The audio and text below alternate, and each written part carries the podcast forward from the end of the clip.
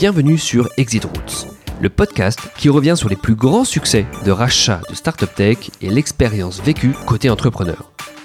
Dans ce podcast, on aborde en détail le ressenti et le retour sur expérience de ces entrepreneurs qui ont décidé de faire le pas et de vendre leur société. Fin d'une première expérience entrepreneuriale ou début d'une nouvelle histoire, mon objectif est de chercher à comprendre comment et surtout pourquoi ces entrepreneurs ont décidé de faire le pas et d'accepter de vendre leur société. Opération préparée ou approche opportuniste, toutes les opérations de rachat sont différentes et il y a beaucoup d'enseignements à tirer dans chacune d'entre elles.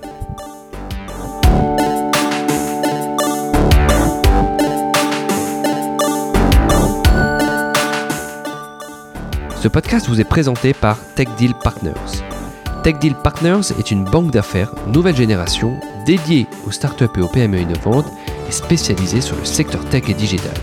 La vision de Tech Deal Partners est de faciliter la mise en relation entre acheteurs et vendeurs de startups et PME innovantes. Pour cela, ce conseil mené d'un nouveau genre utilise des outils d'intelligence artificielle, machine learning et data mining pour identifier les complémentarités et opportunités de rapprochement avec les startups et les PME innovantes du secteur tech et digital. Pour plus d'informations ou si vous souhaitez être accompagné, envoyez un mail à contact at techdealpartners.com. Pensez à vous abonner sur Apple Podcast ou SoundCloud et surtout n'hésitez pas à commenter ou partager autant que vous voulez chaque édition du podcast Exit Routes. Il ne me reste plus qu'à vous souhaiter une bonne écoute. Pour ce nouvel épisode du podcast Exit Routes, j'ai le plaisir d'accueillir Thibault Lantier, donc, euh, qui est le, cofondateur de Mon Docteur. Bonjour Thibault. Bonjour. Euh, alors, aujourd'hui, vous l'avez compris, on va, on va parler de, de, Mon Docteur. Donc, Mon Docteur qui est, euh, qui est cette plateforme de, de prise de rendez-vous de médicaux en ligne. voilà, on, on, connaît évidemment bien le concurrent qui est Doctolib. Euh, et ça va nous intéresser tout particulièrement puisque euh, au-delà de l'histoire de, mon docteur qu'on va adresser aujourd'hui, on va parler euh, du rachat récent de mon docteur par son concurrent donc Doctolib en juillet 2018. alors pour commencer le podcast, et comme j'ai l'habitude de le faire, j'aimerais que tu nous racontes un petit peu Thibaut l'histoire de, mon docteur de, ses débuts, euh, de son euh, évolution, euh, des différentes levées de fonds, parce que j'ai vu qu'il y en avait eu des différentes et des, levées de fonds importantes, jusqu'à voilà cette période un peu plus récente où vous avez approfondi les discussions et décidé de, de rejoindre l'univers Doctolib. Alors euh, oui, donc mon docteur, euh, comme tu l'as rappelé, euh, c'était un acteur de la prise de rendez-vous médical en ligne. et donc au-delà de ça, ce la plateforme que les gens peuvent connaître pour aller prendre leur rendez-vous avec leur médecin. Mon docteur, c'est l'histoire de trois trois mecs qui partaient du même constat que euh, la santé avait, enfin, il y avait un retard véritablement de numérisation dans la santé et de digitalisation, et, donc qui, qui se sont dit, bah, euh, c'est un secteur hyper important sur lequel on, qu'on a envie de faire évoluer euh, et dans lequel on a envie d'amener euh, les outils qu'on utilise nous au quotidien par ailleurs euh, et donc les, améliorer et on va dire euh, moderniser la santé euh, en France. Et donc pour ça, on a commencé par, par rencontrer des médecins et très rapidement, on s'est dit une bonne porte d'entrée, c'est de pouvoir euh, faire gagner du temps aux médecins en leur proposant euh, simplement de digitaliser leur prise de rendez-vous. Euh, alors pas forcément 100%, mais de les aider, donc leur proposer un outil simple, SaaS, pour, pour qu'ils puissent proposer, euh, enfin gérer leur rendez-vous d'une part de leur côté, euh, et que leurs patients puissent directement prendre rendez-vous en ligne, donc en l'occurrence en se connectant sur mondocteur.fr et, et en, en, réservant un créneau. Voilà. Donc ça c'est le concept en, qui, qui, nous a fait démarrer, on va dire, lancer la société en 2013. Donc on a lancé un premier service euh, mi-2013. Euh, donc à l'origine, mon docteur, c'est une cinquantaine, euh, enfin c'est, on, était, on avait, on avait recruté une cinquantaine de dentistes à Paris euh, pour à la fois tester un peu le produit et puis voir si euh, effectivement il y avait une certaine traction côté ou un certain intérêt côté du côté des patients. et puis en cinq ans, ben on, on travaillait, on, c'est un service qui s'est largement développé, un vrai succès.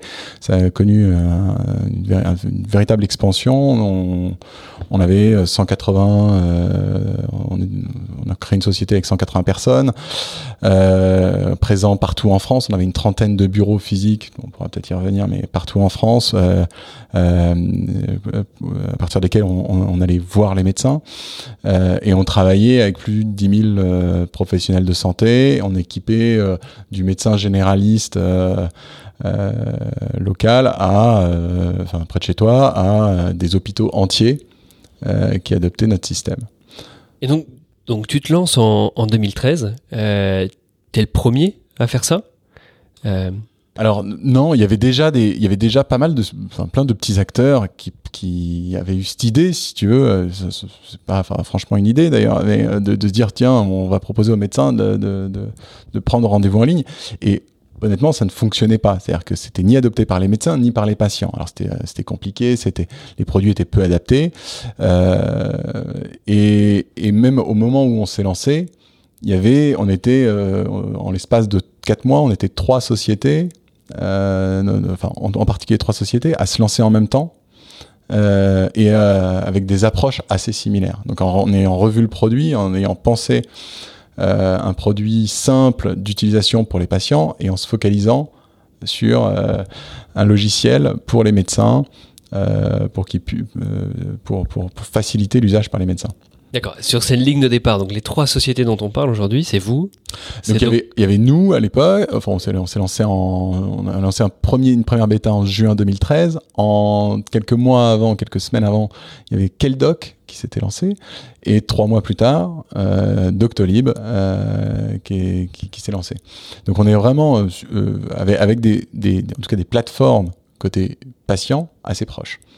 Euh, donc c'était en soi le concept était, était là depuis longtemps. Il y avait des acteurs qui le faisaient euh, sur la prise de rendez-vous, euh, enfin sur le, on va dire le booking, euh, des acteurs qui le faisaient par ailleurs dans d'autres secteurs. La fourchette.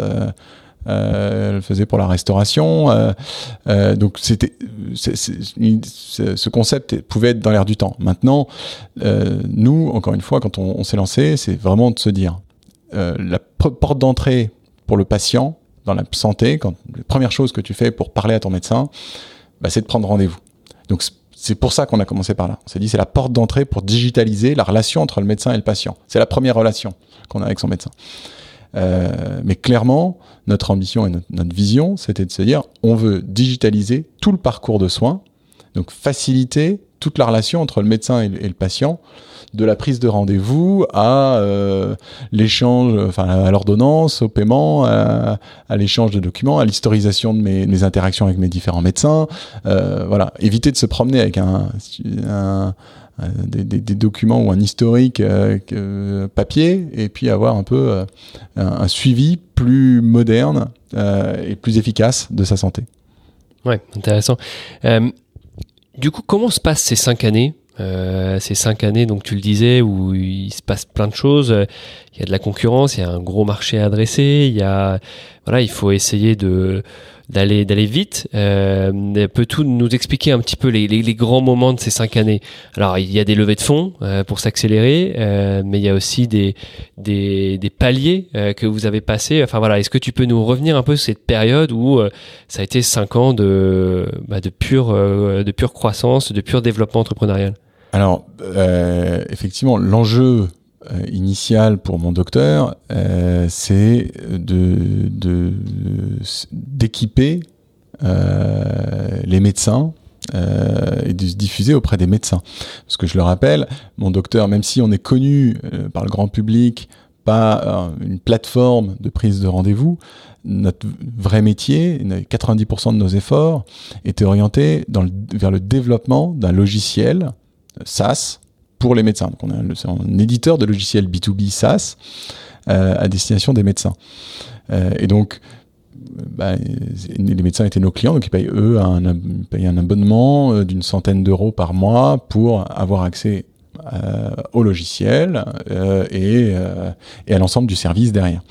Et donc, bah, l'enjeu, c'est de commercialiser, de, de, faire connaître et de commercialiser, de déployer ce logiciel. Euh, et on s'est vite rendu compte que pour cela, euh, les médecins sont des gens très occupés, euh, parce qu'il y a une pénurie de médecins en France, donc ils sont très occupés de 8h du matin à 8h du, à 8 heures du soir, si ce n'est plus tard, à recevoir des patients. Euh, ce ne sont pas des chefs d'entreprise au sens, euh, enfin, ils traitent finalement des mini-entreprises, mais ils n'ont pas cette mentalité de chef d'entreprise. Eux, leur métier, c'est de soigner. C'est pas forcément d'optimiser les coûts, d'optimiser leur organisation. Donc, euh, ils sont assez peu euh, euh, réceptifs à une, des innovations. Donc, on s'est vite rendu compte qu'il fallait aller les voir pour leur expliquer euh, ce, ce qu'on, là où on pouvait les aider, comment on pouvait les aider et ce qu'on faisait. Parce que il y a cinq ans, la digitalisation, enfin le, digital dans en médecine, euh, n'existaient pas, vraiment. Ils avaient des logiciels éventuellement, euh, on va dire, de, de gestion, euh, logiciel d'historisation sur lequel ils, gèrent leur, leur, quotidien, mais il n'y avait aucun, aucun aspect de, de, digital dans la relation avec leurs patients. Donc, c'est de venir leur expliquer cette nouvelle brique, comment on allait pouvoir les aider et qu'est-ce que concrètement, qu'est-ce que ça allait changer dans leur quotidien et en l'occurrence, comment on allait leur faire gagner du temps au quotidien euh, dans leur exercice. Et donc pour ça, bah, il a fallu euh, déployer euh, une, des équipes un peu partout en France pour aller voir les médecins. Ah oui, directement faire la pédagogie chez eux. Exactement. Et donc ça, quand vous voulez développer partout en France, ça coûte très cher. Euh, ça coûte très cher, ça prend du temps, parce que vraiment, on va voir les médecins un à un euh, dans leur cabinet, on se déplace. Euh, on les contacte au téléphone, on se déplace. Donc, donc pour ça, eh ben, il a fallu lever des fonds assez vite. Ouais. Euh, on s'est vite rendu compte de, de cela et, euh, et donc euh, bon, on a fait nous très très assez rapidement quelques mois après le après le lancement on a donc fin 2013 effectué une levée de fonds auprès, euh, auprès d'un corporate, euh, ce qui était assez inhabituel à l'époque. Euh, même très inhabituel à l'époque, et qui nous a accompagnés ensuite tout le long de, notre développement. Là, on parle de Lagardère? On parle de la, ouais, c'est Lagardère, en fait, euh, au travers notamment de Doctissimo, qui était un, un actif de Lagardère. Et donc pour eux, il y avait un intérêt, ils, étaient déjà, ils avaient déjà un pied dans la santé digitale, de développer cet axe-là. Euh, et donc, euh, ils ont, on, les a fait rentrer, donc six mois après le, lancement, à nos côtés pour développer la société. D'accord. Et là, la stratégie que vous adoptez, donc d'être euh, très présent sur le terrain, de faire de la pédagogie auprès des médecins, etc., c'est quelque chose que vos concurrents ou euh, oui les, les, les, les autres euh, les autres acteurs dont on a parlé au début font euh, ils suivent la même stratégie ou euh, ils prennent des chemins, euh, des chemins différents. Ce que je veux dire par là, c'est en fait, est-ce que vous êtes les pionniers et que votre objectif c'est de, de, rester toujours devant les autres, ou est-ce que il y a d'autres chemins ou d'autres stratégies qui sont prises par les autres acteurs? Alors, dans un premier temps, effectivement, très rapidement, ils il, il répliquent enfin les, les, en tout cas les trois acteurs dont, dont, je vous parlais euh, euh, ont la même approche euh, parce qu'on s'aperçoit rapidement que c'est la seule manière efficace ou réellement efficace d'adresser ce marché dans un premier temps, de l'évangéliser en tout cas. Euh, par la suite, euh, en revanche, voilà, c'est très coûteux. Euh, ça demande beaucoup d'investissement, donc il faut pouvoir suivre. Et par la suite, il y a d'autres acteurs qui ont tenté d'autres approches.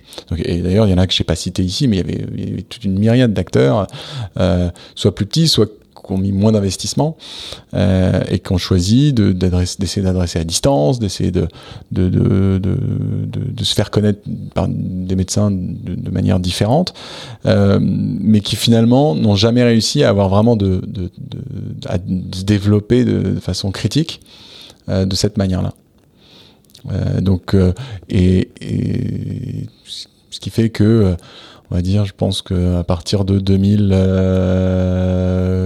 2016, 2015, 2016, il y a vraiment deux acteurs qui se détachent, euh, qui sont Mon Docteur sur ce marché et Doctolib, qui sont les deux acteurs qui ont le plus investi euh, et qui euh, et qui ont persévéré justement dans cette approche de, de proximité avec les médecins.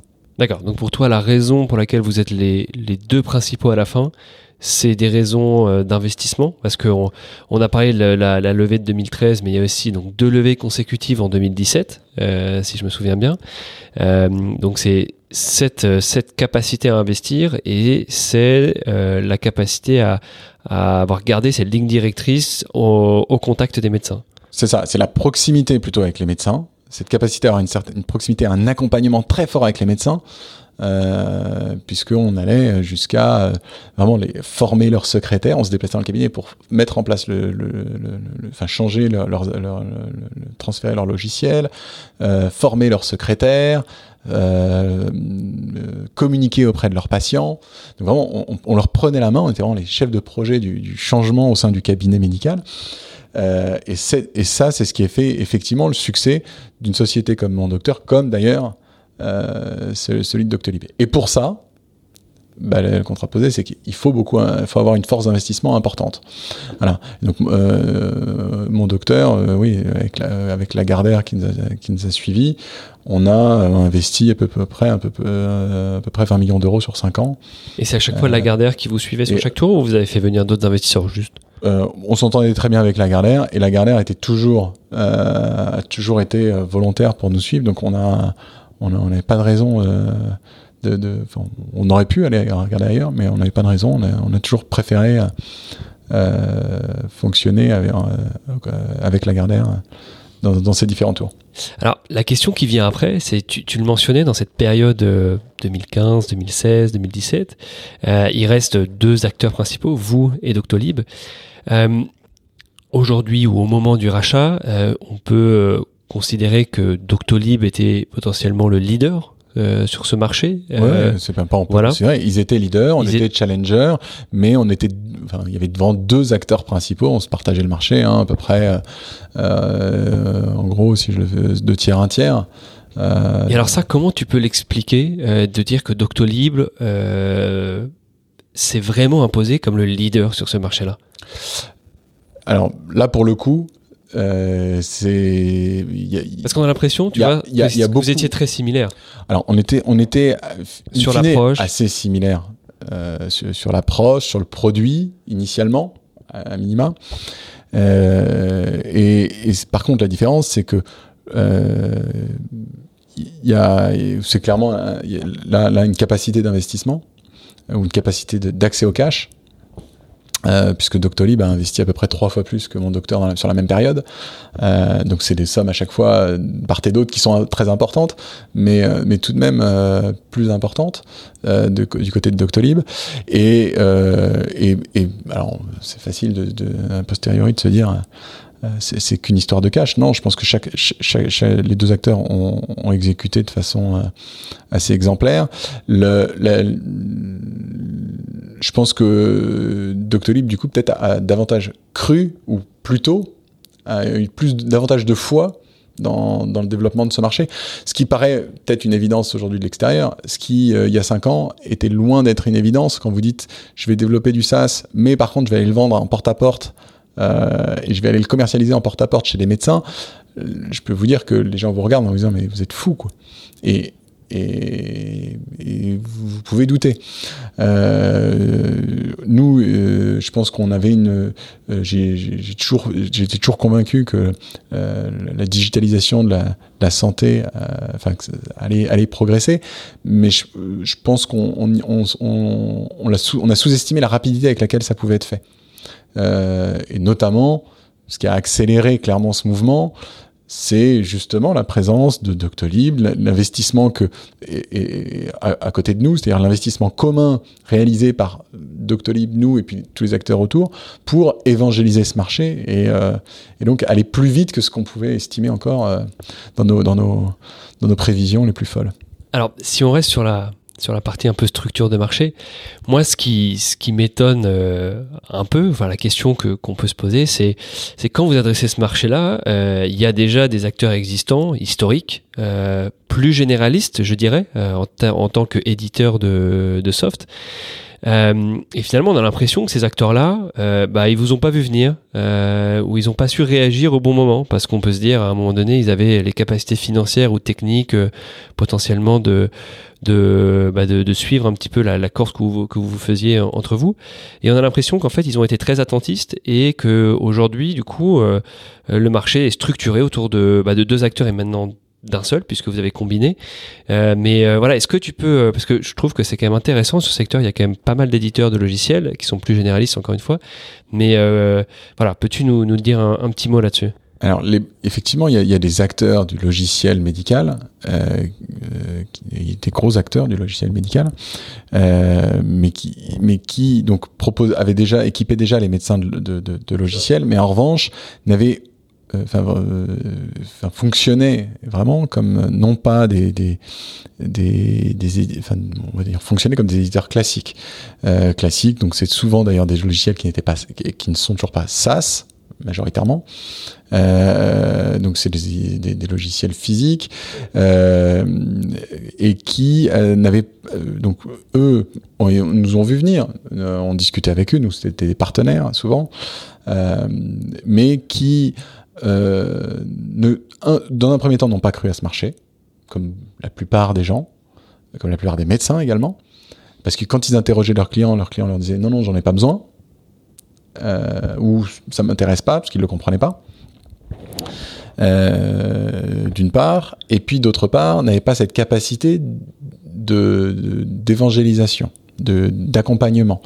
Euh, ne pas de, euh, la, la, commercialisation se faisait euh, à distance ou lors de, lors de congrès, euh, pas du tout dans les, dans les cabinets, pas du tout en proximité avec les médecins. Et, enfin, il n'y avait pas d'expertise web du tout. Donc c'est vraiment nous on a, apporté euh, ce qu'on peut connaître par ailleurs dans, dans, d'autres industries. La maîtrise du SaaS, c'est certes une expertise logicielle, mais une expertise servicielle avec. C'est-à-dire que notre, notre, on se contentait pas de faire juste un logiciel, il y avait un vrai service autour de d'accompagnement du médecin, de formation, de gestion quotidienne des opérations. On avait on avait plus de 45 personnes qui s'occupaient uniquement du suivi euh, à la fois des, des, patients euh, et des médecins qui, euh, qui utilisaient mon docteur. Euh, donc ça, dans un, chez un éditeur classique de logiciels, vous trouvez pas du tout euh, de ce, ce, ces profils-là. Vous trouvez des, des, développeurs, tout à fait. vous trouvez quelques commerciaux éventuellement, c'est tout. Donc quand ils ont voulu réagir, parce qu'ils l'ont ils l'ont fait, ils, certains l'ont compris, ben ils ont développé un produit, certes, mais sans l'expliquer. Alors, et ces produits-là ont eu beaucoup beaucoup de mal d'ailleurs n'ont pas réussi à décoller. Euh, pourquoi? Parce qu'ils n'ont pas réussi à l'expliquer à leur médecin l'intérêt de ces produits-là. Et puis accessoirement, ils ont investi peut-être euh, enfin, le, le, le, temps qu'ils réagissent, nos produits, et notre produit sur lequel on investissait beaucoup, euh, ben, avait déjà beaucoup d'avance euh, sur ce qui pouvait sortir. Ouais, voilà. Ouais, vraiment Donc, intéressant. Euh, là, là, où eux, compte, euh, enfin, on va dire développer un logiciel généraliste qui est censé euh, faire de la, euh, du dossier médical jusqu'à la facturation, jusqu'à euh, jusqu'à un agenda, nous on se concentrait sur une brique, mais on était spécialiste de cette brique qui était l'agenda. Dans un premier temps. C'est là que ça fait toute la différence. Ok. Euh, Maintenant, on, a un peu parlé de Doctolib. Euh, donc j'aimerais que tu reviennes un petit peu euh, sur la relation que tu avais avec Doctolib, parce que, euh, bon, j'imagine tu les connaissais très tôt, parce que vous êtes lancés à peu près au même moment. Alors, euh, voilà, quelle était la, la relation que tu avais avec eux au fur et à mesure du développement de, bah, de Doctolib et de, et de, et de Mon Docteur? Et, et surtout, euh, c'est ce qui va nous intéresser, comment en est-on arrivé, en es-tu arrivé euh, à des discussions euh, de, rachat? Est-ce que euh, ça a été des choses qui ont été amenées, je dirais, naturellement, ou est-ce que c'était par rapport à un contexte plus particulier de mon docteur Euh, voilà, parce qu'on a tous en tête évidemment euh, le, le, la stratégie ou en tout cas le, le, la stratégie en cours du groupe Lagardère de, de vendre ses actifs. Donc c'est voilà, explique-nous un petit peu à la fois ta relation avec Doctolib et à la fois comment est-ce que tu en es arrivé à avoir ces discussions-là avec eux. Alors, tu as deux choses, tu as deux questions. Mais la, la, la, première, c'est quelle relation avec Doctolib? Bah, euh, On était sur un marché effectivement, du coup, extrêmement concurrentiel, extrêmement avec une concurrence exacerbée euh, du fait que on était, on s'appuyait l'un et l'autre sur euh, une commercialisation sur le terrain. Donc, on était présents l'un et l'autre dans les cabinets médicaux. Donc, euh, il y avait une, on va dire une, concurrence assez dure pour expliquer l'intérêt, enfin pour essayer de convaincre le médecin euh, ou les médecins euh, d'adopter notre euh, logiciel versus euh, celui du concurrent. Donc naturellement, euh, euh, c'était, c'était, on avait des relations qui étaient assez, pour le coup, assez tendues à ce niveau-là. Sans aller jusqu'à un Uber versus Lyft, c'était c'était des relations qui étaient un peu un peu tendu quand vous parlez à des commerciaux et que et que bah vous, voilà quand vous, vous espérez que euh, vous allez équiper un médecin et puis que finalement c'est l'autre qui qui l'emporte ou l'inverse ou inversement. Bref ça, ça, crée des, forcément un peu de, bien sûr ouais. euh, ça, ça, ça c'est une chose. Après nous on a très tôt on a voulu, euh, on avait une vraie différence de vision entre Doctolib et mon docteur à l'époque, euh, qui, qui, se traduisait dans le produit. Donc euh, là où Doctolib, euh, pendant très longtemps, en tout cas, c'est vu comme un spécialiste de l'agenda et de la prise de rendez-vous en ligne, euh, mon docteur, comme je l'ai dit tout à l'heure, nous notre vision, c'est vraiment de digitaliser la relation entre le médecin et le patient, et donc de simplifier le parcours la prise de rendez-vous en est une, en est une, une, partie, mais donc nous très tôt on a investi dans le produit pour aller au-delà de la prise de rendez-vous.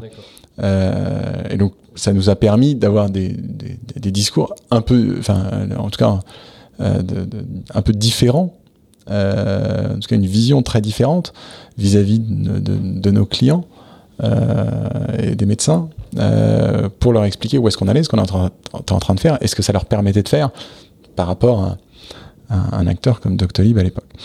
Euh, donc des relations, on va dire, tendues sur le terrain commercialement, de, euh, parce que notre, concurrence était au-delà de la distance. Vous, imaginez, hein, dans un cabinet, vous, euh, un, un, business développeur de mon docteur sort d'un cabinet d'un médecin, et il croise son homologue euh, de Doctolib qui rentre. C'est ça, on l'a eu souvent. Donc c'est c'est vraiment un, des, des moments de de compétition assez assez intense. Ouais. Assez intense.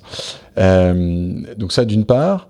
Et puis alors d'autre part, la deuxième question que tu avais, c'était comment est-ce qu'on en est arrivé là à, à finalement mettre euh, en place un, un processus euh, de, de, vente?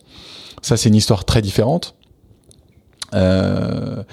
C'est une histoire très différente parce que tout simplement en fait c'est initié effectivement. Donc Lagardère était euh, actionnaire euh, de mon docteur aux côtés des fondateurs euh, et des employés et était devenu au, fur et à mesure des des, l'actionnaire majoritaire. Et Lagardère de son côté pour ceux qui, ne le sauraient pas, de, depuis maintenant un an, a annoncé qu'il voulait se, détacher, enfin sortir d'une branche euh, euh, de, son, enfin couper une branche de son groupe, euh, qui était la branche Lagardère Active, donc qui était la branche digitale. Auquel on était rattaché. Donc, pour leur, leur, volonté de sortir du digital, c'était surtout de sortir des médias. donc, la décision ne concernait pas en soi directement mon docteur, mais il n'y avait pas de sens de garder un actif digital euh, quand, on, quand on sépare le, le pôle entier. Euh, et donc nous, naturellement, euh, le, Lagardère nous a, nous a fait part de sa volonté de euh, sortir, et donc bah, forcément, ça, ça a mis en place un process formalisé pour... Enfin, Lagardère a mis en place un process formalisé pour vendre ses parts. et donc nous, pour le remplacer, euh, Lagardère, euh, trouver d'autres investisseurs euh, pour reprendre les parts de la Gardère et investir à nos côtés, ou alors tout simplement reprendre la totalité, céder la totalité des parts. Sachant que la Gardère était minoritaire ou majoritaire, juste un point. Était devenu majoritaire. D'accord, donc ils étaient, ils étaient devenus majoritaires. Donc c'est, c'est un process, euh, disons, euh, une vente d'une participation majoritaire dans, dans mon docteur, motivé par la Gardère. Euh, du coup, ce qui, ce qui m'intéresse moi là-dessus, c'est toi comment tu le vis? Euh, toi qui es euh, le fondateur, qui, euh, qui te bat et qui a plein d'ambition et une, grosse vision, qu'est-ce que qu'est-ce que tu te dis quand, quand la te dit ça et qu'est-ce que quels sont tes objectifs au début du process? Donc nous, on est nous parce que j'associe mes, mes, mes, associés, mes, les deux autres fondateurs avec moi. Nous, notre, notre réaction à ce niveau-là, elle a été double. Elle a été d'une part de se dire l'histoire elle est, elle est, encore à écrire, il y a encore énormément de choses, et on est au début de la digitalisation de la santé. Euh, on avait une vision claire sur ce qu'on qu'on voulait euh, faire, euh, mais par contre, on était conscient aussi que ça nécessitait encore beaucoup d'investissement. Euh, et on sentait, avant même que la Gardère nous fasse part de, ce, de, ce, de cette décision, euh, qui est encore une fois une décision du groupe, que bah, il y avait une capacité d'investissement côté Lagardère qui commençait à être euh, à, à, se réduire. En tout cas, une volonté qui commençait à se réduire. Donc, nous, de vouloir faire rentrer quelqu'un d'autre euh, pour soutenir notre vision, euh, on était plutôt, euh, enfin, on, l'avait un, on l'avait anticipé, deux, on y était plutôt favorable pour avoir encore une fois plus de, de capacité, pour être capable de soutenir cette vision. Donc, euh, sur le moment, on se dit, bah, faisons de cette, de, cette décision une force et, et profitons-en pour faire. Enfin, il y a deux choix. Soit rentrer quelqu'un qui soit capable d'appuyer complètement cette vision, non seulement de reprendre, mais de réinvestir fortement. Euh, soit, bah, éventuellement, effectivement, l'autre l'autre option euh, dans ces cas-là, c'est bah, de revendre totalement. Euh, donc là, là-dessus, c'est on, est conscient dès le début qu'il y a ces deux, options et on pousse nous pour une, première option qui est de dire bah, on a encore une vision claire, on a on a encore de belles choses à faire devant nous, faisons-le allons chercher un, un nouvel, euh, euh, enfin, un, nouvel investisseur pour remplacer la Gardère et pour investir à nos côtés. Donc à ce moment-là, vous, vous nommez, j'imagine, une banque d'affaires qui vous accompagne sur le process. Euh, vous faites... La Gardère, en fait, il y avait une banque d'affaires qui s'occupait de la cession des ensembles de l'actif du groupe, euh, enfin de l'ensemble de, de, la, de la, du pôle euh, pour la Gardère. Donc, qui s'en est chargé Mon docteur était un tout petit actif de ce groupe, mais dans ce groupe-là, il y avait des marques comme Elle, il y avait les, euh, il y avait d'autres actifs digitaux comme Billet Réduc, comme euh, Doctissimo, comme euh, euh bref, il y a, a d'autres acteurs. Et là-dedans, mon docteur est une toute petite partie. Oui, bien sûr, je comprends. Potentiellement. mais alors, du coup, explique-nous un petit peu. vous allez sur le marché, vous, vous, vous, vous comment dire, vous vous identifiez des, des Donc là, se met en, se met en place effectivement un process formalisé dans lequel, euh, ben, on, on, avec une mise en concurrence de, euh, enfin prise de contact avec euh, les, les, les différents euh, acteurs qui pourraient être euh, potentiellement intéressés, euh, mise en concurrence. Et donc là, à ce moment-là, quelles sont les options qui se présentent à, à, toi? Parce que tu parlais un petit peu de deux options différentes. Il y a l'option rachat, il y a l'option euh, renouveler simplement l'investisseur capital. On sait très bien que sur ces process-là, quand on lance euh, la vente d'une participation majoritaire, ça ouvre vraiment la porte à un rachat. Euh, qui sont les gens qui se présentent à toi? Qui sont qui sont les personnes qui sont motivées? Est-ce que tu as beaucoup de choix? Et, et donc la un peu la deuxième question dans la question, c'est toi, euh, comment tu le vis? Parce que c'est moi qui m'intéresse, ça, ça m'intéresse beaucoup de savoir comment tu le vis euh, par rapport aux marques d'intérêt que tu reçois et aux, et aux propositions, aux offres qui, euh, j'imagine, sont toutes bien différentes. Euh, bah déjà, la première chose, c'est qu'effectivement, donc on a, on a, avec nous une banque d'affaires qui est pas habituée à ce genre, on va dire, d'opération, à ce à ce genre de, de, de, de profil de société. C'est très différent de vendre une marque comme elle euh, euh, que de céder les participations dans une société comme Mon Docteur avec euh, une volonté de réinvestissement fort derrière. Donc, bah, on, travaille de façon. Là, on est clairement très impliqué dans ce process et parce que même pour, tout repreneur, que ce soit repreneur ou acheteur, on est, en tant que associé, en tant que fondateur, en tant que en tant que finalement, oui, à la fois directeur général, euh, enfin associé de, de, de, la société, on est absolument clé dans, la, dans le process de reprise. Et la première chose, c'est qu'il y a énormément d'acteurs qui, qui, qui se déclarent intéressés. Euh, énormément d'intérêt et il y a plus d'une quinzaine d'acteurs qui se positionnent. Euh, ce qui, euh, alors moi j'avoue que je suis pas forcément euh, euh hyper expérimenté dans, dans, la, dans, la, dans la vente de société, mais qui apparemment, effectivement, beaucoup. Et effectivement, ça, ça, faisait pas mal de personnes à rencontrer. Et là-dessus, on reçoit des offres derrière. Euh, euh, pas, pas, mal d'offres. Là-dessus, il y a à peu près la moitié qui se positionne sur des offres fermes. Alors à la fois sur, avec différents formats, mais dans lequel le, le, management est toujours associé. D'accord. Euh, on a compris que du coup vous avez choisi euh, l'option Doctolib. Euh, au-delà, j'imagine, de l'aspect potentiellement prix, parce que tu nous as parlé d'un process compétitif, euh, qu'est-ce qui a amené euh, Lagardère et vous-même à euh, privilégier cette, option-là euh, plutôt qu'une autre? Euh, la, la, la, En fait, ce qu'on on, on, le sait depuis, depuis, nous, depuis très longtemps, c'est que quand vous est sur un tel marché avec autant d'investissements, rapprocher deux grands acteurs, ça fait un sens stratégique fou. Euh, je me demandais quel était notre rapport avec Doctolib historique.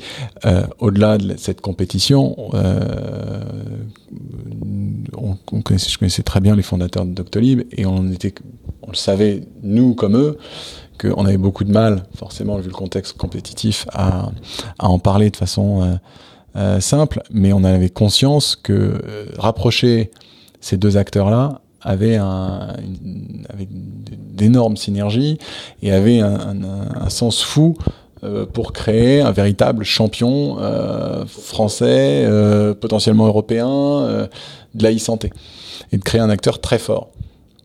Donc jusqu'à maintenant, ce qui est vrai, c'est que mon docteur n'avait jamais été n'avait jamais, n'avait jamais été en vente et Doctolib non plus. Donc, n'avait jamais eu l'opportunité de rapprocher les deux. Et donc là, on, au début de ce process, on avait conscience forcément euh, de cette possibilité. Et au-delà de cette possibilité, bah, selon, euh, selon l'approche qu'on qu pouvait y prendre, que ça avait un sens fou. Euh, et, euh, et, donc, comme je l'ai dit, il y a beaucoup de sociétés qui se sont positionnées euh, avec des offres très intéressantes beaucoup plus intéressante qu'anticipaient euh, des acteurs, euh, enfin les, les banquiers, les, euh, qui, qui lorsqu'on leur annonçait nous euh, euh ce que ce qu'on pouvait attendre comme retour, euh, nous regardaient avec des, des yeux un peu écarquillés en disant ils sont bien naïfs. et finalement, bah, on, se sont aperçus que bah oui, non, il y avait un il y avait beaucoup d'acteurs qui, qui, valorisaient cet actif. en revanche, bah, quand vous êtes dans, sur un marché un duopolistique, ou quasi duopolistique, euh, vous avez une énorme, euh, un énorme intérêt à rapprocher ces deux acteurs. Et donc, euh, on avait conscience de ça, et, et on s'est retrouvé devant le choix. Euh, nous, euh, en tout cas, nous, ce qu'on a, notre priorité au fondateur, c'était de, de protéger la suite de mon docteur et, les, et la suite pour les équipes de mon docteur. Euh, et donc, euh, il est clair que, je ne vais pas le cacher, que pendant un moment, euh, se faire, se rapprocher moi de mon concurrent principal, en tant que créateur de boîte, tu te dis bon, c'est pas mon, pas mon idéal. Néanmoins, on a regardé ça de façon objective et, et à un moment tous les trois, donc les trois fondateurs, on s'est regardé et on s'est dit mais réellement quel est le meilleur choix pour les équipes et quel est le meilleur choix pour la société euh, bah, C'était justement de continuer l'histoire avec un acteur qui devenait incontournable, euh, avec une véritable opportunité pour créer un vrai champion européen de la e-santé, un vrai acteur fort. Euh, et donc c'est comme ça qu'on on, a fait ce choix de se dire, rapprochons-nous de... Enfin, le, projet aussi correspondait à ce qu'on à ce qu'on pouvait imaginer d'un rapprochement avec Doctolib? C'était parce que il y, a des différentes façons de se faire acheter. Vous pourriez imaginer que euh, un acteur rachète son concurrent pour le tuer quelque part, ce qui, était loin d'être le cas. Euh, là, l'idée était de rapprocher pour capitaliser sur les équipes, euh, mettre en commun les équipes et accélérer. Accélérer dans une révolution qui est à venir de la e-santé. on pourra en parler après, mais avec énormément de projets à venir. Et donc, c'est le choix qu'on a fait. D'accord. Bah, bah justement, euh, sur ce fameux projet euh, d'être euh, effectivement le, un leader européen sur, euh, sur la e-santé, au-delà de, la stratégie de Doctolib ou de, la combinaison Doctolib-Mon Docteur, quelle est toi ta vision sur ce marché? Comment va-t-il évoluer? Quelles sont les grandes tendances que tu vois dans les années qui viennent? Voilà, quelle est, quelle est la, vision que, que tu portes là-dessus? Je pense que la e-santé, on en est au, la santé numérique, la digitalisation de la relation entre le médecin, et notamment entre le médecin et le patient, on en est au début. Euh, on l'a évangélisé, euh, nous et d'autres, pendant cinq ans. Euh, et on va dire qu'on là, on a passé un cap où euh, les médecins, notamment, euh, sont conscients et sont prêts à faire le pas et à avancer vers, vers cette vers cette digitalisation. Et donc c'est un, un secteur qui est, en, qui est au démarrage d'une révolution magnifique, qui va améliorer le quotidien pour les patients et pour les médecins. Et donc la première première révolution là, qui est en train de, se mettre en place, c'est Doctolib vient d'annoncer euh, semaine dernière, ce week-end, que il se lançait dans la dans la consultation à distance euh, et ça, c'est bien évidemment euh, la deuxième étape, on va dire, de la, digitalisation de la relation entre le médecin et le patient.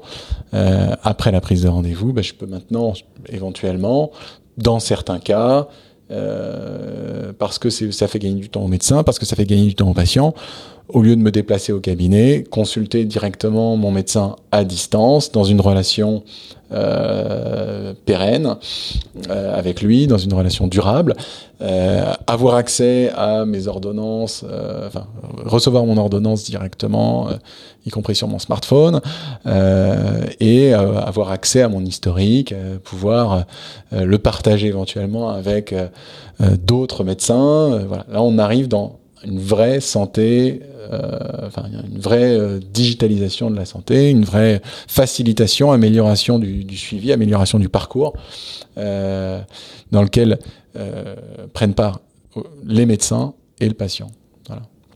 Et ça, je pense qu'on en est au tout début et il y a encore énormément de belles choses à faire pour digitaliser cette partie-là. Et la deuxième partie, c'est au-delà de la médecine libérale, aller, euh, c'est toute la, médecine hospitalière. Euh, et là aussi, depuis maintenant deux ans, mon docteur en avait initié ça, d'équiper et de rentrer dans la, d'équiper également les hôpitaux. Donc on équipait des, hôpitaux entiers, euh, nos systèmes, euh, jusqu'à des CHU. Euh, et, donc vraiment, c'est l'ensemble de l'écosystème qui participe euh, et qui bouge vers cette digitalisation. Et il y a une vraie volonté également du, gouvernement à ce sujet-là. Et donc je pense qu'aujourd'hui, on a vraiment les bons, euh, les, bons ingrédients pour accélérer dans ce domaine. Ah oui, c'est passionnant. On voit qu'on est... Euh on n'est qu'au début à t'entendre, que beaucoup de choses vont se passer. Et en plus, c'est des sujets qui nous concernent tous, donc on, a, on a bien conscience de ça. Écoute, merci beaucoup pour ton temps, Thibault. Merci, merci à toi.